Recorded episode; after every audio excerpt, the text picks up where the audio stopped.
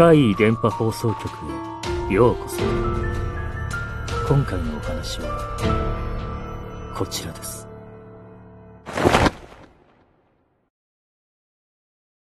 猫だもん。同僚の A さんが猫を飼うことになりました。大家さんの猫が子供を産んでそれを一匹引き取ったんです。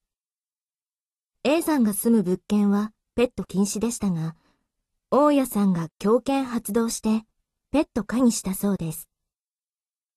その子猫の写真を見ながらみんなで楽しくおしゃべりをしていたとき、同じく同僚の Y ちゃんは、私も猫欲しい飼いたいと、ガチめに言っていました。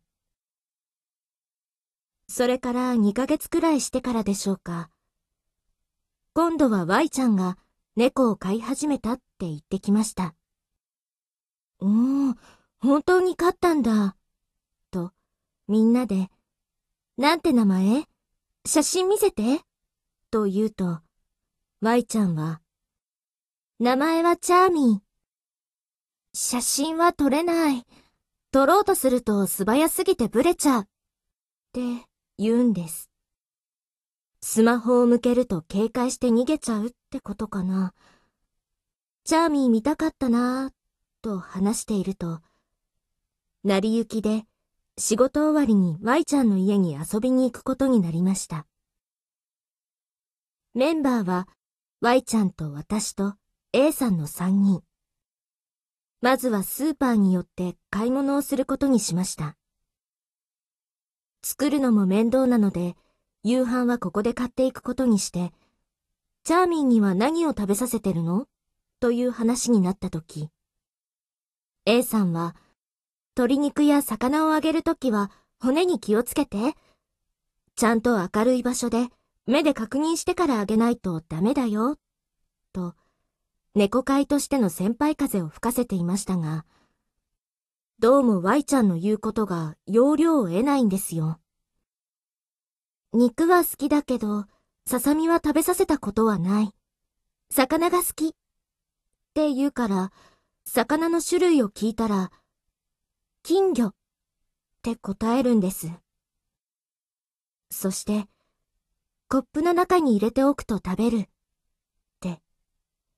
何を言ってるのか理解できませんでしたが、まあ、金魚みたいな小魚のことかな、と解釈し、他にはどんなものを食べるのか尋ねると、ここには売ってない、じめっとしたもの、というので、子猫用のウェットフード的なやつかな、と考えてると、釣り具屋さんに売ってる、って、またもよくわからないことを言います。釣り具屋さんに猫が食べそうなものって売ってたっけ魚の餌の団子とか、ミミズみたいな虫くらいじゃない？と言うと、そう、ミミズって。何かのギャグのつもりなのか、本当によくわからない。買い物を終え、歩くこと数分。Y ちゃんの家に到着しました。部屋に入ると Y ちゃんは、ジャーミー、ただいま、と声をかけるも、チャーミーの姿はありません。どこにいるのか探していると、ベッドの下に気配が。耳を澄ますと、はあはあという声が聞こえます。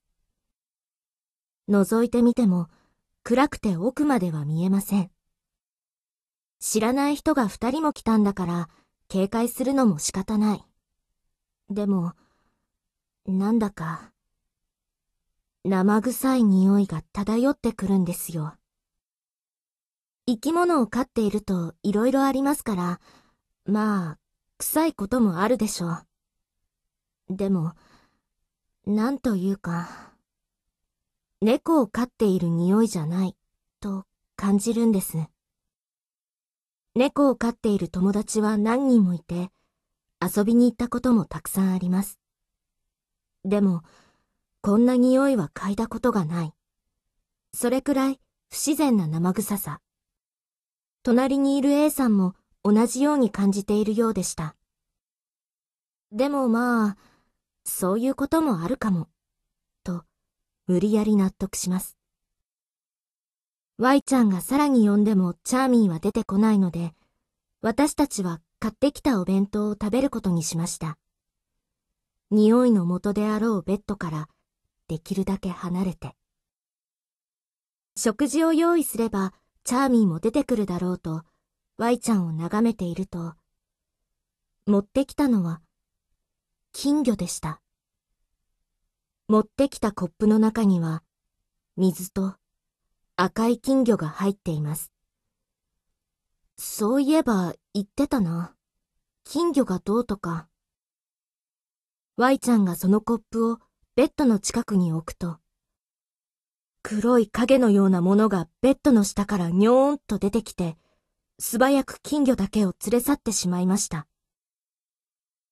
私も A さんも我が目を疑いましたよ。黒い影みたいなものがまるでお餅のようににょーんって、にょーんって伸びたんです。アニメを見ているような気分でした。でも、そんないいものじゃないですよね。絶対に。私は A さんに、見ましたと小声で問いかけ、A さんは黙ってゆっくりうなずく。それしかできませんでした。Y ちゃんは平然と、チャーミー警戒してるな。今日は出てこないかも。と言っています。独特の奇妙な雰囲気、奇妙な空間。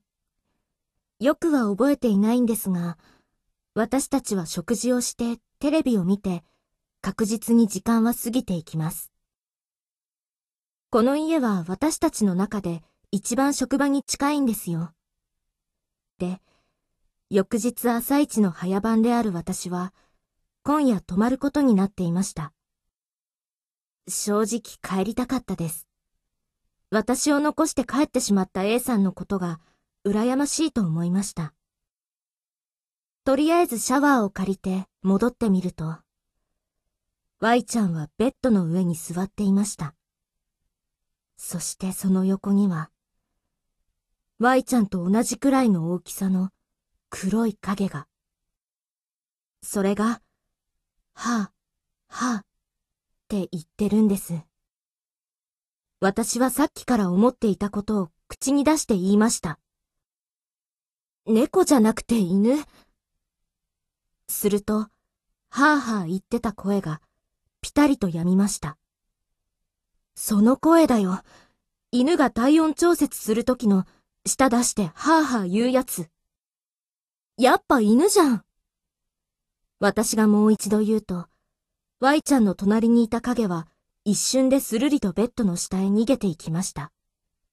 そして、猫だもん今度は Y ちゃんが反論してきました。なんで猫だと思うの？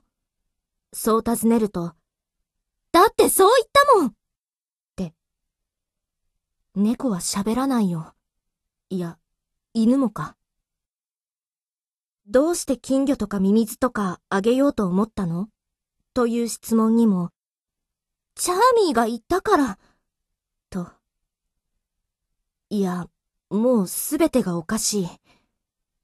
私はベッドの下を覗きましたが、またも暗くて見えません。こんなおかしな空間に泊まらないといけないのか。寝る準備をして、電気を消して、どのくらい経ったのか。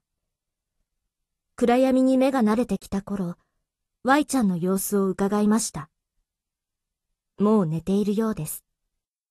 そのベッドの上に、奴がいます。真っ黒い影でも、形は犬に見えて仕方ありません。絶対に犬だ。犬、犬、犬、犬。そう思いながら見ていると、奴はゆっくりとベッドから降りました。部屋をうろうろしつつも、じわじわと私の方に向かってきている。生臭い匂いがどんどん強くなってくる。もう体温を感じるくらい近くまで来ている。私はもう我慢できずに、猫はミミズ食わねえんだよと言って睨みつけました。すると奴は驚いたのか、小走りに玄関の方へと消えていきました。朝目が覚めると、ワイちゃんが、チャーミーがいない。チャーミーがどっかに行っちゃった。と涙目になっていました。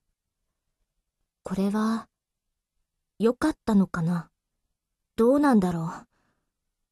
とにかく私は早番だったので、そんな Y ちゃんを置いて出勤しました。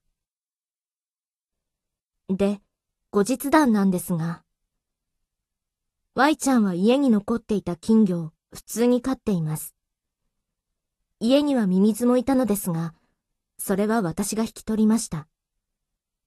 ミミズコンポストというものを始めて、環境のために働いてもらっています。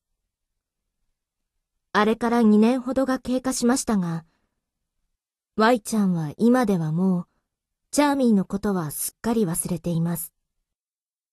チャーミーがいなくなった心の傷を癒したとか、そういうことじゃないんです。全く覚えていないんです。自分がチャーミーという何かを飼っていたという事実を。あれから Y ちゃんのことを気にかけていましたが、だんだんと彼女の記憶が曖昧になっていることには気がついていました。自分が金魚を飼うようになったきっかけも覚えていないでしょう。あの後聞いていた Y ちゃんとチャーミーの出会いですが、猫が欲しいと思っていると、住んでいたあの部屋の外、廊下の一番奥にチャーミーがいたので拾ったんだとか。そこからしてもうおかしいですよね。奴は一体何者だったんでしょうか。犬的な何かだったとは思いますが、猫派である Y ちゃんに取り入るために、自らのアイデンティティを捨てたのか。そうしないと生きていけない存在なのかもしれませんね。でも、記憶まできれいになくなってしまうということは、もしかしたら、あなたも。